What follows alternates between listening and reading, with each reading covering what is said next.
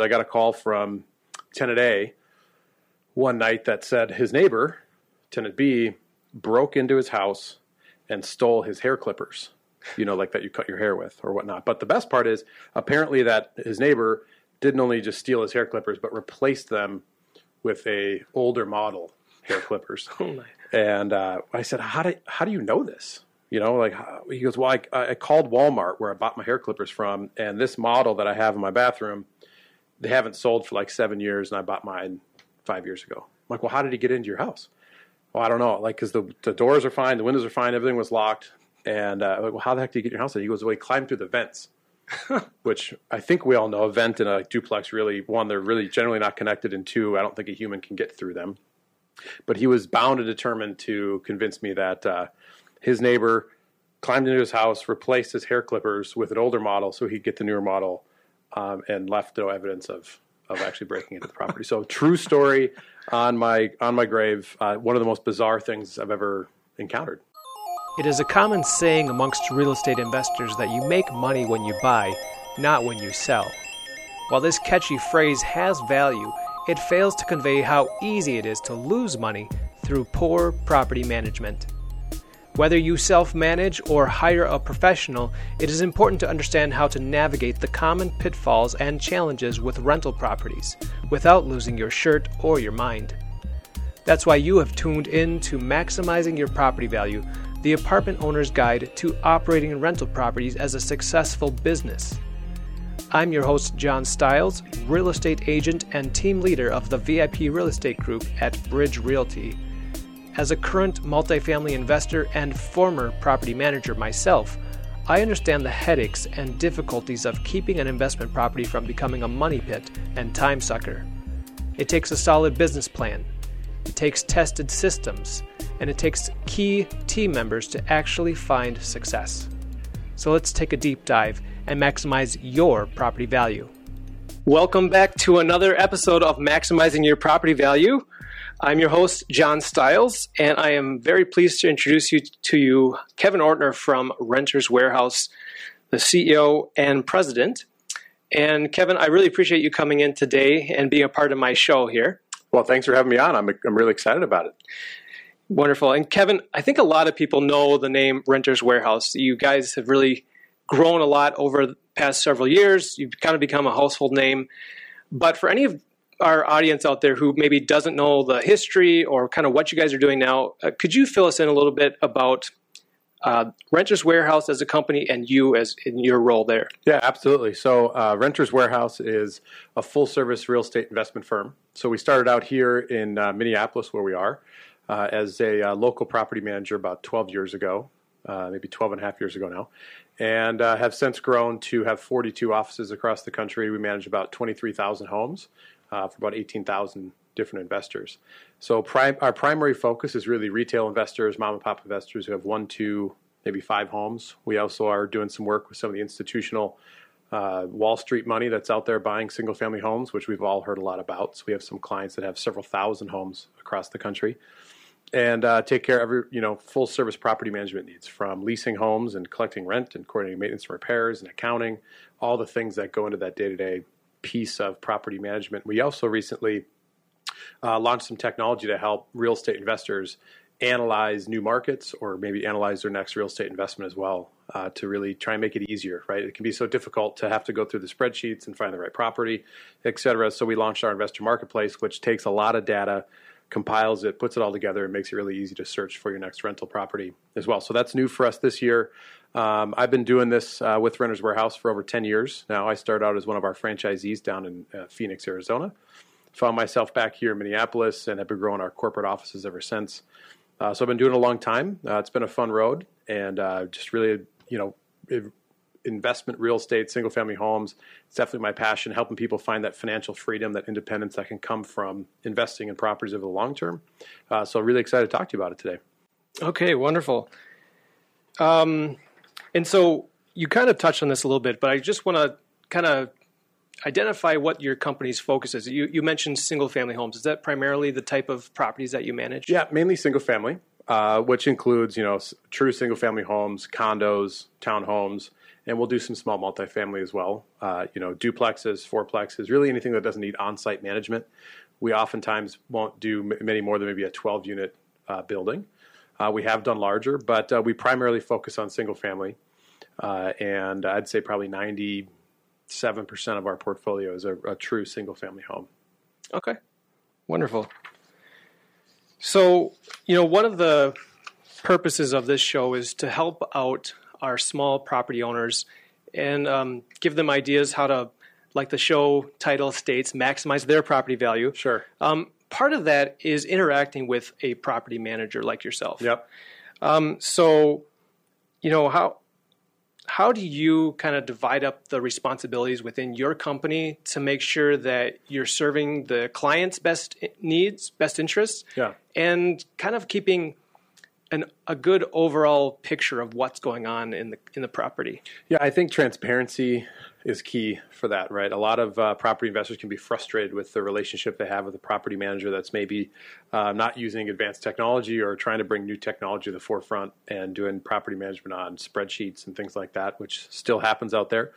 And so we've really spent a lot of time building and developing our own proprietary systems that allow a lot of transparency with our property owners, allow them to give input where they want to, and also just kind of sit back and watch things happen when they want to as well. And as far as internally, what we found works best is we're really a departmentalized property management company versus a portfolio management. And what I mean by that is rather than going and hiring a really smart guy like John and saying, John, here's your 120 homes to manage, and you do everything. You got to lease them, coordinate maintenance, collect the rent, handle any evictions that might come up, all that kind of stuff.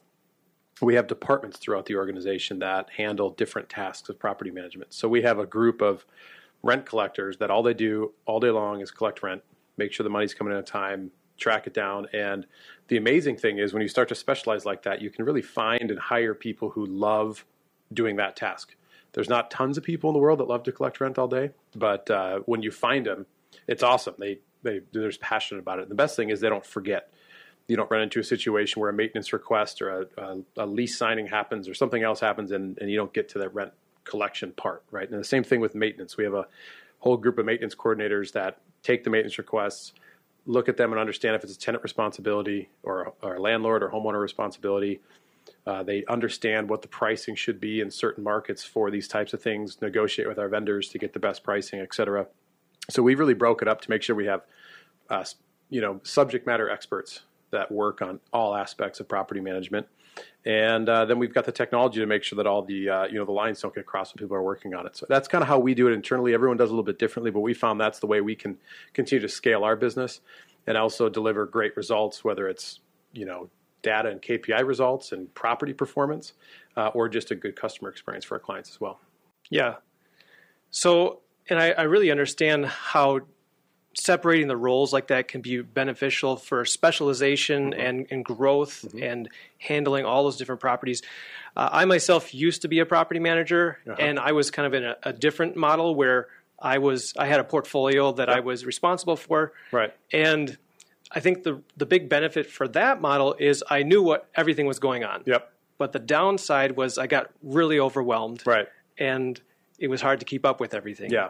There's definitely pros and cons to both. I think portfolio management, you can probably have deeper relationships with tenants that are in the property because you're the only person that's doing work or interacting with them. And maybe even deeper relationships with the property investor at the same time. We try and do to overcome that, again, is really leverage on and lean on technology and a great system internally where anyone who's working on a property or taking on a task on a property at any given time can see the history of what's been happening, follow up with a tenant on maybe a rent collection issue while they're having a conversation with them about maintenance. So it tries to keep it cohesive, but we do have to lean on technology to do that. And sometimes you sacrifice some of the maybe more personal interaction you can get from having one person do all those tasks. But I think we're a little biased because it's how we do it, but we believe that the pros outweigh the cons, and it allows for a pretty good experience overall, and most importantly, good property performance. Yeah. And so, do you have one of those roles? Is that like your point person for interaction with the property owner? Yeah. Yeah. So, if you have one home with us, you might end up talking to several different people, over the course of a year, depending on what's happening with your property. As you grow and become a larger portfolio owner, you have four, five, six homes, we'll actually designate you a point of contact so that you don't have to worry about who do I have to go talk to about this question, or I've got two different questions on three different properties, and we try and simplify that as things move up. Okay, wonderful. So what I want to do now is I have a segment of our show that's called Tenants Make Me Laugh. Okay. And so I was wondering if you could tell us a story from your experience or your company's experience, something that you just can't make up, that, you know, something a tenant did, or maybe it could be something with your contractor or something that, you know, you just can't make this stuff up. Yes, I do. In fact, I was just talking about this in my office yesterday, oddly enough, and it's something that happened probably almost 10 years ago, but it was one of those things that makes you laugh and you certainly can't make up, and it was profound enough that I remember the names of the individuals that were involved in it. But it was actually, and it's just like, this is the stuff that happens in property management that unless you've actually been in property management or you're a real estate investor and you've seen this stuff, people don't believe it, right? The crazy stuff we deal with. So I had a property in Phoenix, Arizona. It was out in Apache Junction. It was a duplex. And so obviously with one tenant on one side, another tenant on another side, side-by-side duplex. And they just did not get along at all. And so we would field calls from these people all the time when they're having an argument. You know, so-and-so kind of looked at me funny when I came home from work today. Can you give him a call and talk to him about that? You know, like, that's not really in our job description nor our purview, you know, so you guys need to work out your things yourself. You know, those typical neighbor complaints. But the point of that, so these guys were always going at it, and we were getting calls about it.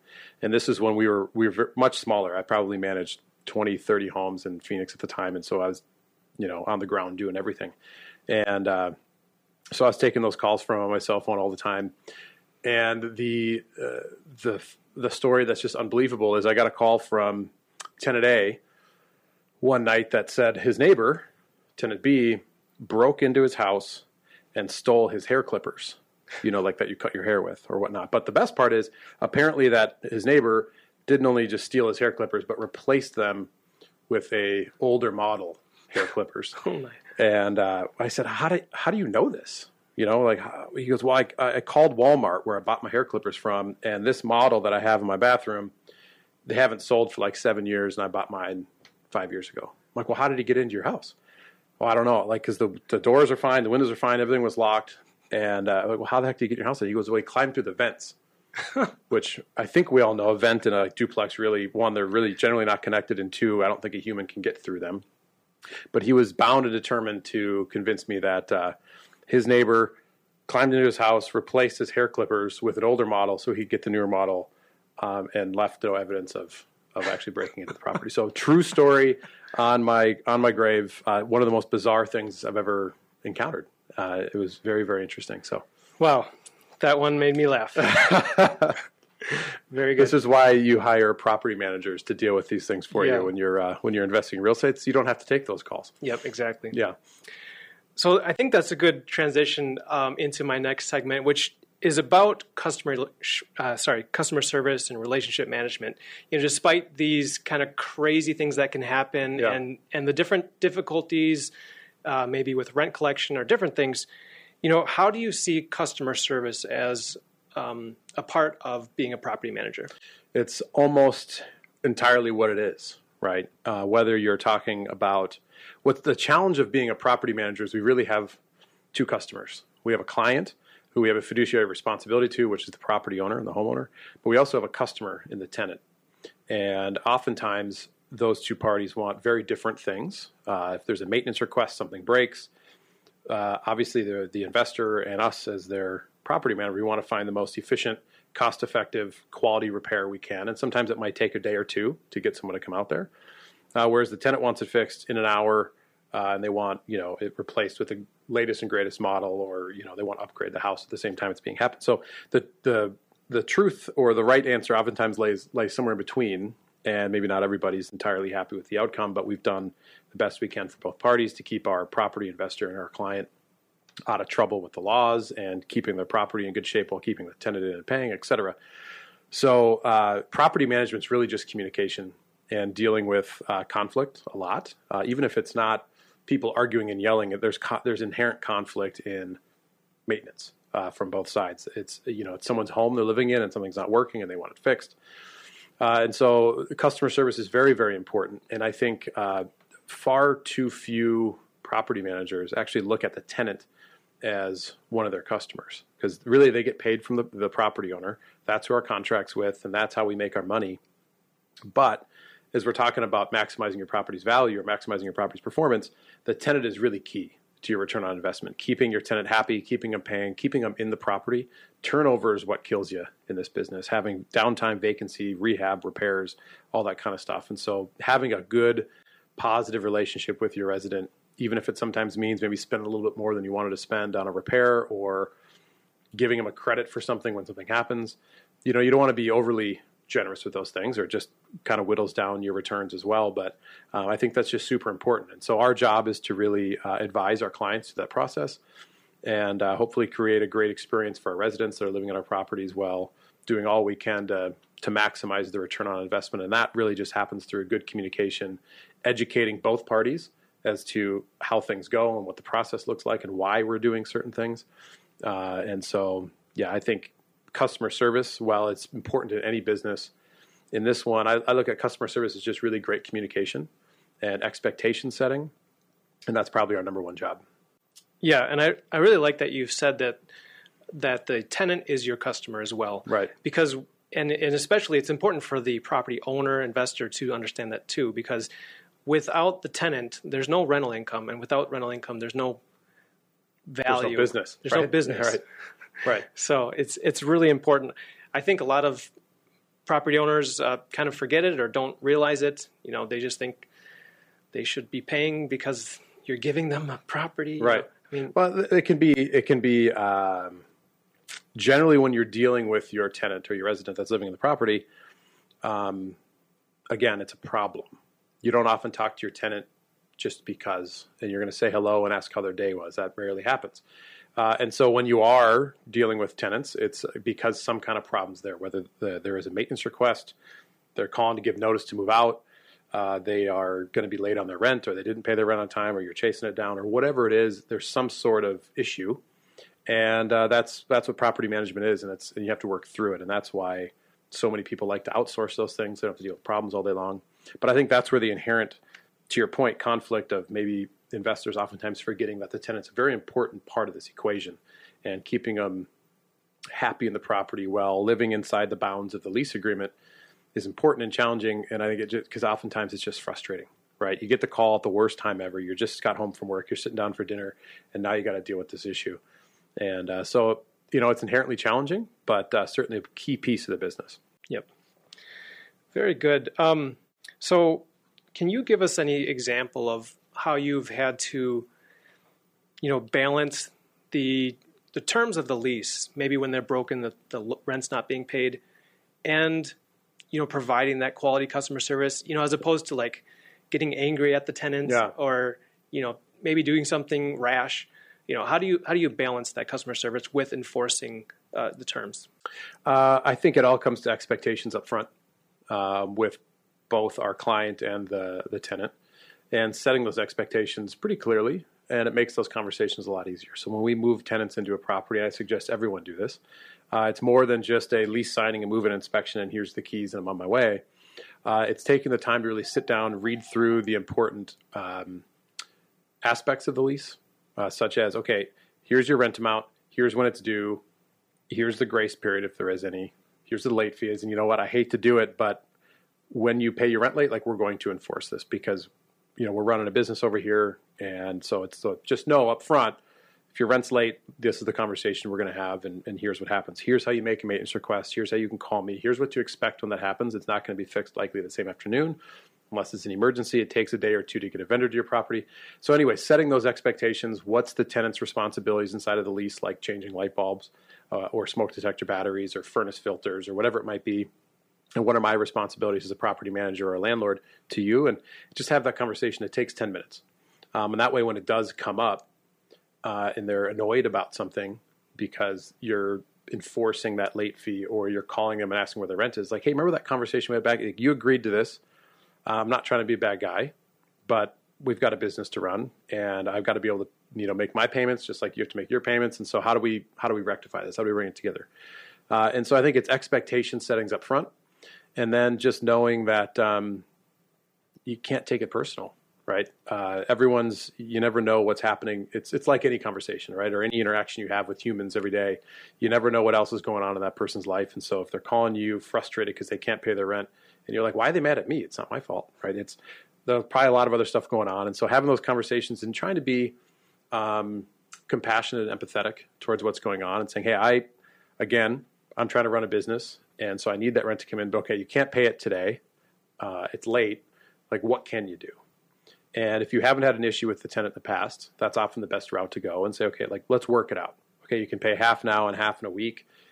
If you miss it, I'm never going to give you another chance again because, I'll take your word now that you're going to make that payment. But if you don't, we're probably not going to have arrangements like this moving forward. And if they fulfill their obligation, great, everyone's happy.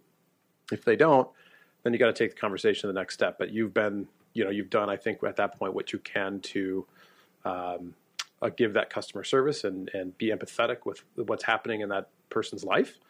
And again, oftentimes, if you do that and a tenant gets back on track, they're on track for a long time, and maybe a year from now, the same thing happens, but you probably have a little bit more hope that that they'll come through on what they're saying. A quick example about that, frankly, at Renters Warehouse, we're pretty, I don't know if militaristic is the right word, but we're very rigid in the fact that we're managing these properties for other people, and it's not our money to be playing with and giving away and extending deadlines. So we'll have conversations with the property owner if we are going to have to make a payment plan with a tenant or extend something, and it's pretty much like a you pay or you're out situation in most cases, because that's our business, is ensuring that we're taking care of our property owners.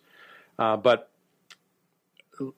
like being a plumber and how your house always leaks if you're a plumber because you're not fixing it, I have some personal properties that I used to be pretty hands-on managing, not as much anymore. And I had a tenant that he was going through a divorce. His wife was leaving him. He was trying to find a roommate. He wanted to stay in the house, couldn't come up with enough rent to pay, and kind of said, hey, if you can I pay half this month? And I don't know when I'm going to be able to pay the other half, but I'll try and add it to the rent check and build it up over time, et cetera. And against my better judgment, I said, okay, that's fine. It ended up working out great. He made his half month's rent payment. He paid on time the next month. I think he sent like $50 extra. Next month, he didn't really pay anything. Next month, he paid an extra $100 kind of thing. And long and the short of the story is 5 or 6 months later, I got a check from him for the remaining $400 he owed me, and a note that said, hey, thanks so much for helping me out. My wife and I are back together. She's moved back in, and like all is great with life, and could have done without you. And so that was one of those situations where sometimes it does help to try and be flexible. But again, we don't have that much flexibility with our clients. But for people who are managing their homes themselves, if you are in a situation where you can be maybe a little more generous than I would even recommend you be, like that story, sometimes it works out really, really well. And so I think it's like human nature. You got to find the balance. Yep. You've touched on a lot of great things there. Number one, setting expectations. Number two, realizing that your tenants are people too. They have different scenarios that are going on in their lives, and you don't know what's going on in their life, Right. So, and number three, not taking things personally, because I think as property managers, speaking as an ex-property manager. Recovering property manager. Yeah. It can just kind of build up, and it can all eventually it can feel like, the world's out to get you. But you just have to build some thick skin there. Right. Absolutely. So, well, listen, I've got actually a question from my audience. And exciting. I wanted to let you take a look at that. Okay. Hey, this is John from Lakeville. And my question for your guest is, what do I do when there's an unauthorized occupant? Do I add them to the lease? Do I kick everyone out? What should I do? Thanks. All right. So John's question was about unauthorized occupants. So generally speaking, and in some states it's actually law, every person over the age of 18 has to be on the lease. We actually notate children that will be living in the property as well, in a different section of our lease. And so we have a pretty good grasp on who should be there. But every once in a while, you will do an inspection of a property or find out one way or another that there's additional folks living in the house. And I think the best route to go is to try and add them to the lease because it doesn't interrupt your rental income. You don't go through the expense of an eviction. Sometimes evicting for that reason can be challenging. Again, depending on what state you might live in or even what county you're in, your property's in, depending on the rules. So looking at adding them to the lease is the most important, but it's more than obviously just writing the name of the lease and saying, having them sign it so now they're bound to the property and the terms. It's going through the full process, saying, all right, you know what? First, you got to look at occupancy laws. And again, your local municipality might be different. The county might be different. The state might be different. Can you have this many people living in the property? If you can, if you can't, that's easy.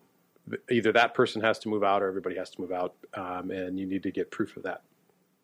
If you are able to add them to the lease because you fit into the occupancy requirements, then go through the full background check. Say, you know what, fine, you can be here. I just need to know about it. You need to be financially responsible. You need to be bound by the agreement of the lease. So I need you to fill out an application, go through the background check process. And you're probably not necessarily looking as much at credit in that situation because you've already approved other people live there that are paying, and hopefully that continues. But really at this point, it's a criminal thing. You know, make sure that they don't have any criminal background that might not fit inside of your box for allowing tenants. Then you also want to be in compliance with local, state, and federal rules around background checks. Well, some cities across the country, like Seattle, are really making it almost impossible to use background checks to deny people for any reason. There are still federal requirements around terrorist watch list, verifications and money laundering things, all these kind of things where you have to run folks through this. And you as a landlord or property owner, if you're not doing that right, can be liable. So it's important to get the background check, get comfortable with what that says, and then go through and add on to the lease. So that would be the preferred route. If for some reason, you won't be fitting inside the occupancy restrictions of your city, or for some other reason you don't want them in the property, or they don't pass your background screening, then you need to either formally in writing ask that person leave and they can't be there. Then you're probably going to have some follow-up inspections. If you get a feeling they're still there, you have proof they're still there, or you feel like they're not cooperating, then you may have to go through the full eviction process. But I would start first to directly answer the question with trying to add them to the lease. Okay. Yeah, that's great. And I think one thing I wanted to get to in all of this show is to have people think through their systems and make sure that they're not always surprised, because these types of things come up. Right. And, you know, to kind of have a plan of action when something like this does come up so you can know what to do. Right. I think that's important. And there's a lot of surprises that can come up because we're dealing with humans and we're dealing with where people live and a lot of emotions and things like that can come out of it. But really going in, again, I think with the expectation as a real estate investor that things will pop up. It's not the end of the world. There's always ways to fix it. You just got to work through it. Yep. And so now I just want to speak to our audience quickly. If anybody else would be willing to submit a question to my future guests, I would appreciate it. I'd like to just make this show kind of interactive and make it something where we can all learn and benefit. So there's going to be some comments in the show notes about how you can submit a question for our future guests. So. Hey, I want to interrupt the show quick to tell you about an exciting opportunity to take your real estate investing career to the next level. I'm talking about the North Star Real Estate Conference that's coming up September 20th and 21st of 2019 in the Twin Cities. At this conference, we'll have both local and national speakers covering topics such as syndicating apartment deals, crowdfunding, getting started in commercial real estate, business mindset, and so much more. Aside from the amazing speakers, what makes this conference great is that the proceeds from the event are dedicated to charity. Now, for a limited time, if you enter my last name as a promo code at checkout, you can get $100 off your ticket for the weekend.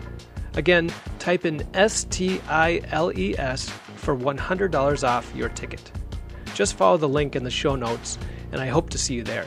Now, let's get back to the show. Okay, so next I want to talk about maximizing income. So for any investment property, it's often valued on the net operating income. Mm-hmm. Now, not so much on single-family houses. Those are still traded, you know, based on comparable sales.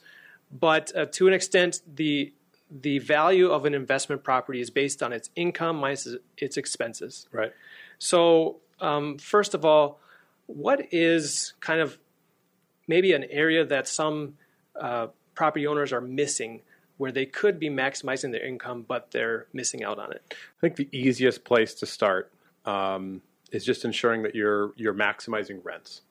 I think a lot of time for people when they're really trying to maximize property value, they're getting ready to sell in a couple of years, so they want to make the numbers look as good as they can as they really start diving into where can I cut? And you can spend a ton of time and a ton of effort trying to cut 1 or 2% from your expenses when if you would have raised your rent 5%, it all drops to the bottom, right? And so really ensuring that rent is appropriately set, especially if you've owned the asset for a long time, especially if it's a multifamily property where we really are talking about valuing it on NOI or the net operating income. And you might have gotten a little bit lax with renewal rent increases or getting a little bit lax on really looking at what the market's doing when you're leasing out your home. We've seen a lot of, not a lot, more often than not, we'll see people that were taking over their properties. We look at their rents like, hey, you could be getting $100 more a unit on this, right? It's like, oh, I've had those tenants in there for a long time. They've been great. So start with rents. Do a really good, thorough rental analysis. Understand how your units compare to others in the area, what the rent should be, and start working those up at the renewal process, or if someone moves out, of course, at the release process. So that's where I'd start first. And then I think, you know, the biggest next controllable expense is maintenance. And it may be that you need to invest some money in the form of CapEx, which doesn't necessarily hit the expense side of your balance sheet, but it's some cash out of your pocket to make some repairs, upgrade some of the systems in the building or the property so that you have fewer kind of ongoing expenses for those things, whether it be the heating and cooling systems or the water heaters or whatever it might be. Those things do need to be upgraded over time. I think far too often as real estate investors, we're kind of hoarding that cash, and so many of us will say, hey, let's try and see if we can get that to limp along with another repair. But now you're doing several repairs on that furnace every year, and it's just hitting your expense category, where instead of you could say, hey, I'm going to put $4,000 in or $5,000 in to upgrade this furnace or new, whatever it might be. Putting in some CapEx, taking care of that preventative maintenance, I think is a quick way to reduce the ongoing annual expense you're going to see. Okay. Yeah, and that was kind of getting into my next topic. You know, expenses can sometimes feel like they're just getting out of control. Mm-hmm. And, you know, this thing's breaking, that thing's breaking, and what happened to last month's income? Right. How do you as a company kind of help out your property owners to keep things under control and while still maintaining, you know, the good quality of that property so it's not losing value in its condition? Yeah, I think, two comments on that. And I think one of them is that at first it comes to mindset. And when you're speaking with new real estate investors or people who maybe have one or two homes or a duplex, sometimes they're not thinking about it as an investment fully or a business fully. So they say, man, I had to contribute $300 to my property account this month because the rent got eaten up with some repairs, or, you know, maybe they're in a situation where they're actually, you know, I used to deal with a lot of clients who were upside down on their home, and we'd be able to rent it out for $1,200, but their all in monthly cost was $1,300. They're saying, God, this is obnoxious. I'm putting $100 into this thing every month until I can get the rent to come up over the next couple of years. And thinking of it as an expense is the wrong way to look at it in my mind, because it's an investment. And the question generally back to them is, well, how much money are you putting in your 401k? How much money are you putting into your investment accounts every month? Oh, well, like $1,000. Well, this is an investment, right? And over time, you're going to get that money back, but you can't let it frustrate you and say, hey, I'm going to get out of the game because it's costing me some money. And so obviously if you're buying it as a true investment, you're not going to buy something where your rent's not covering your expenses every month. But it's a good example of how that mindset works, where oftentimes you might have a month where you had to replace some big components in the home or systems, and you do have to put money in it. You've got to look at it as less of an expense and more of like, hey, I'm investing in my investment. I'm putting more money aside that's going to be compounding over time to be worth more. So I think the mindset's important. But then it comes down to just really ensuring that you're on top of things, meaning when there is maintenance that has to be done in the home, that it's being done in a quality way, so you're not going to have to fix it again 6 months later, that we're getting the best pricing we can from our vendors. And I think that's one of the benefits of using a larger property manager is we can oftentimes buy down the maintenance cost by talking with our handymen, our plumbers, our general contractors, painters, whatever they might be. Say, hey, we're going to give you millions of dollars a year of business, but in return, we need a 20% discount. But you don't have to market for us. You know, we're going to pay you on time, all these benefits to a small business owner. And they say, hey, that's fantastic. Steady income coming in.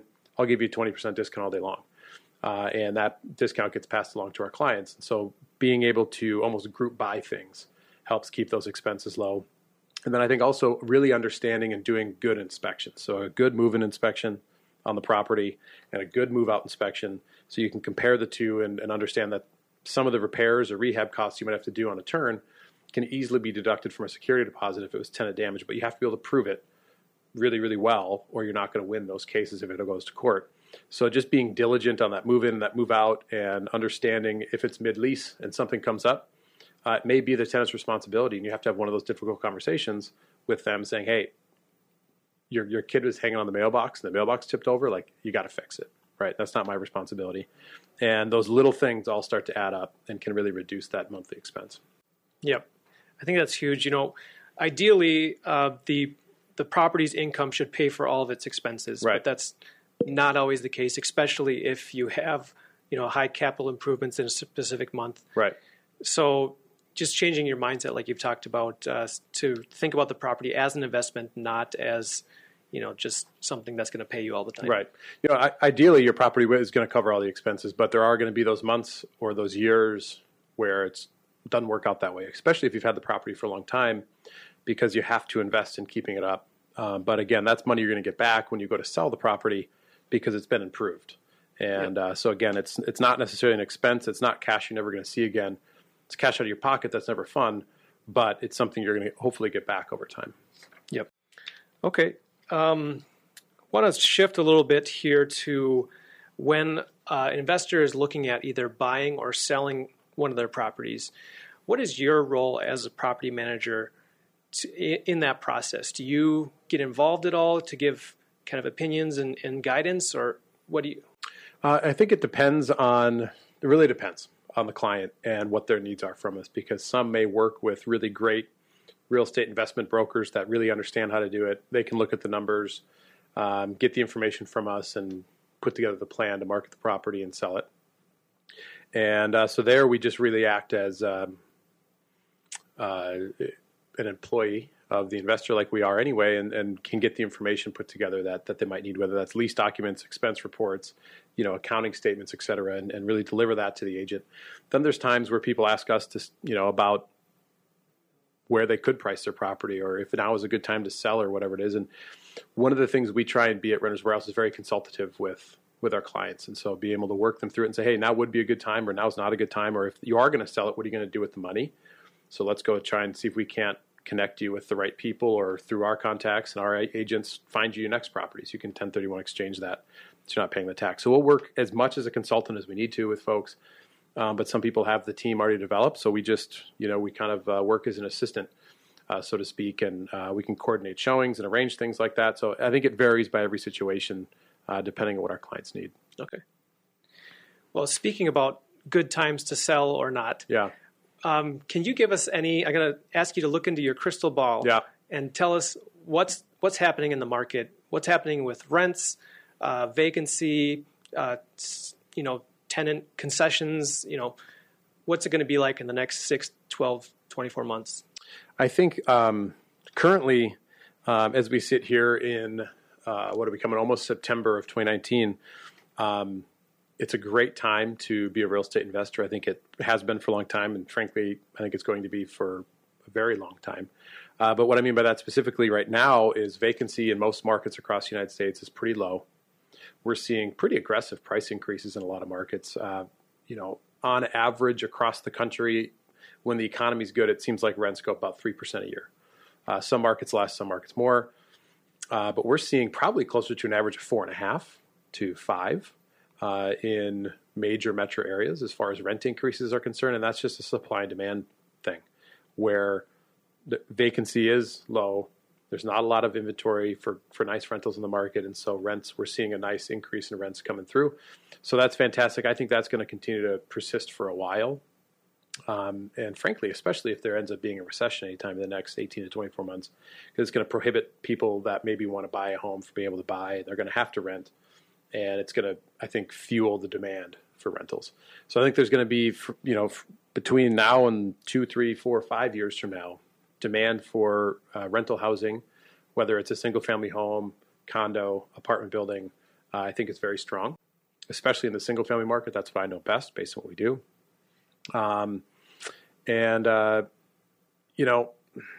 It's always hard to predict what's going to actually happen with the real estate market itself. They've been talking about it, going down for many years. I think there's a lot of false reporting in the media about really what's going on. There's a lot of positive economic trends happening out there. But also we're at the, we're in kind of unknown, uncharted territory with us now being in the longest economic expansion in the history of the country. Who knows when that's going to turn around? But I'm a long-term real estate investor. So would I buy a property today? Absolutely. I'm looking at buying some property now because I'm not worried about a recession or economic downturn or real estate downturn in 2 years because I'm going to own it for 10, 15, 20 years anyway. It doesn't really matter, right? So I think if for real estate investors looking, I get the question a lot, should I really be buying now or should I wait till the next downturn? I don't think it matters. Maybe if you can time the downturn right, you can get a little bit of a better deal. But if you're really investing in real estate the way you should be, which is for the long term, doesn't matter if you buy it now for $200,000 or you wait a year and a half and it happens to be $185,000, right? It just doesn't matter in the grand scheme of things. So I'm a buyer. I'm almost always a buyer though, because I'm a 20-year hold guy. Yeah. That's some great perspective there.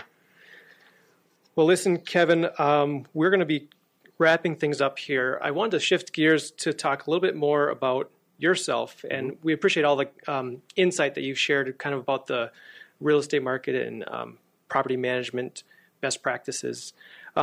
As we wrap up, I just want to give the audience a chance to get to know you a little bit more. Sure. So can you tell me why you get up in the morning? That's a good question. My alarm clock is usually what gets me up in the morning. But look, I'm really passionate about what I do, right? Aside from building a business, and I'm passionate about growing a really good, big business that employs a lot of people and helps families in that regard and things like that. And that's exciting. But I love real estate. I love teaching people how to invest in real estate, how to create financial freedom and wealth independence through real estate. I wrote a book on it called The Rent to Estate Revolution. It gives tips on how to get started in this and really why you should. And I think ultimately the American dream has changed a little bit with the fact that, pensions went away in the late 80s. You really can't get a pension unless you work for the government now. So it's on all of us individuals to be planning for what we're going to do in retirement. That's not always fun and exciting, but I think real estate is such an amazing, powerful tool to be able to do that because you can have a fairly small amount of money and buy an investment property due to the fact that you can leverage the bank's money to buy it. It's one of the few assets, or really the only one I know of, that ordinary Americans can go to their bank and actually borrow money to buy an investment. Imagine going to your banker and trying to borrow $100,000 to buy Apple stock, right? They're going to laugh you out of the bank. Same $100,000, same banker to buy a residential real estate property, they're going to give it to you. And so you can get in for pretty little money down. And like all investments, if you start early, the compounding effects of all of the magical levers that real estate has is just huge. And so I love sharing that with people. I love helping people achieve that dream, build their portfolio, and hopefully make some sort of small dent in what I think is a retirement crisis that's happening in our country because people are woefully unprepared for this, especially up and coming generations. And so that's what excites me. And if I wasn't doing it in the capacity I am today, which is as a property manager and growing a property management firm and a real estate investment services company, I'd be doing it a different way, whether that was just educating people on it, speaking on it, whatever it might be. And so that's what really excites me. And I think kind of drives me to get up every morning. Wonderful. Another question I have for you is, looking back in your life, what was maybe a pivotal moment or person or event that kind of changed you or made you who you are today? I can think of a couple that come to mind. And one, I used to be a corporate pilot, so I flew corporate jets for a living before I did this full time. I was investing in real estate at the time, and that's kind of how I got into the business. And in the real estate, in the recession, in 2009, I got laid off from that job. And I remember thinking, I'm not going to put myself in a position ever again to let someone have that much control over my family's well-being and my financial future and my life, et cetera. And that was really what made me jump into being an entrepreneur full-time. And that has been something that that's stuck with me for a long time and motivate me to say, hey, I'm going to go be 100% in charge of what happens to me versus just working for someone else. And that's what worked for me. So that was definitely powerful. And then I also, from a professional development, personal development, trying to get better every day scenario, I stumbled onto one of my mentors, whose name is Darren Hardy. He's a kind of renowned success mentor, I think he calls himself, but public speaking figure, written some books, a lot of great, different professional development courses, things like that. Found him, eventually worked through a lot of his course long enough to actually meet him and know him now on a personal level. And he's just been kind of a like-minded person who's had a lot of success, much more success than me and much earlier than me, to help guide me and motivate me and continue to have me develop over time. And so whether it was in a life event, like getting laid off and saying, hey, I'm going to go take this on my own and make sure I'm in charge of my future, or, really finding people, mentors, and folks to follow that inspire me, has been, really important as well. Great. All right, two more questions. What is your favorite way to kind of give back to the world? Man, I like to do things that are local. And so that's generally my family getting together and going to our church and volunteering and giving back to the different community events and programs they have there, or finding the local or regional nonprofits and charities to give back to that do. The reason I like to do things local is I think you understand where the impact happens more. You can kind of see it happen. There's smaller organizations that generally have less fluff, so to speak. And so more of your time and treasures are going back to the cause. And you can really kind of watch that happen. I also believe in, you need to take care of your neighbor before you can really take care of anybody else. So I like to do things local, whatever that might be. Very passionate about military veterans, and then just other local charities and events. Wonderful. Okay, last question is, how can our audience get in touch with you? Yep. Let's see. LinkedIn is a great way. Very active and live on LinkedIn. So search me, Kevin Ortner, on LinkedIn. You'll find me and my profile there. Shoot me a message, connect with me, follow me. We're putting out lots of good, what I think is good content, good educational material around real estate investing, how to get started, tips and tricks, that kind of stuff.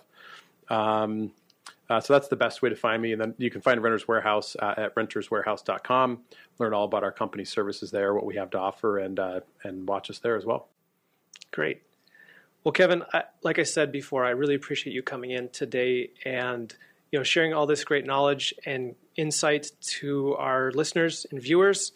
And so I appreciate you. Awesome. Well, thanks for having me on, John. Appreciate it. Wonderful. Talk to you later. The opinions shared on this show are for informational purposes only and should not be taken as a solicitation for representation or investment in any specific offering. Please consult with your financial, legal, tax, and real estate advisor before making any investment decisions. John Stiles is a licensed Minnesota real estate agent with Bridge Realty.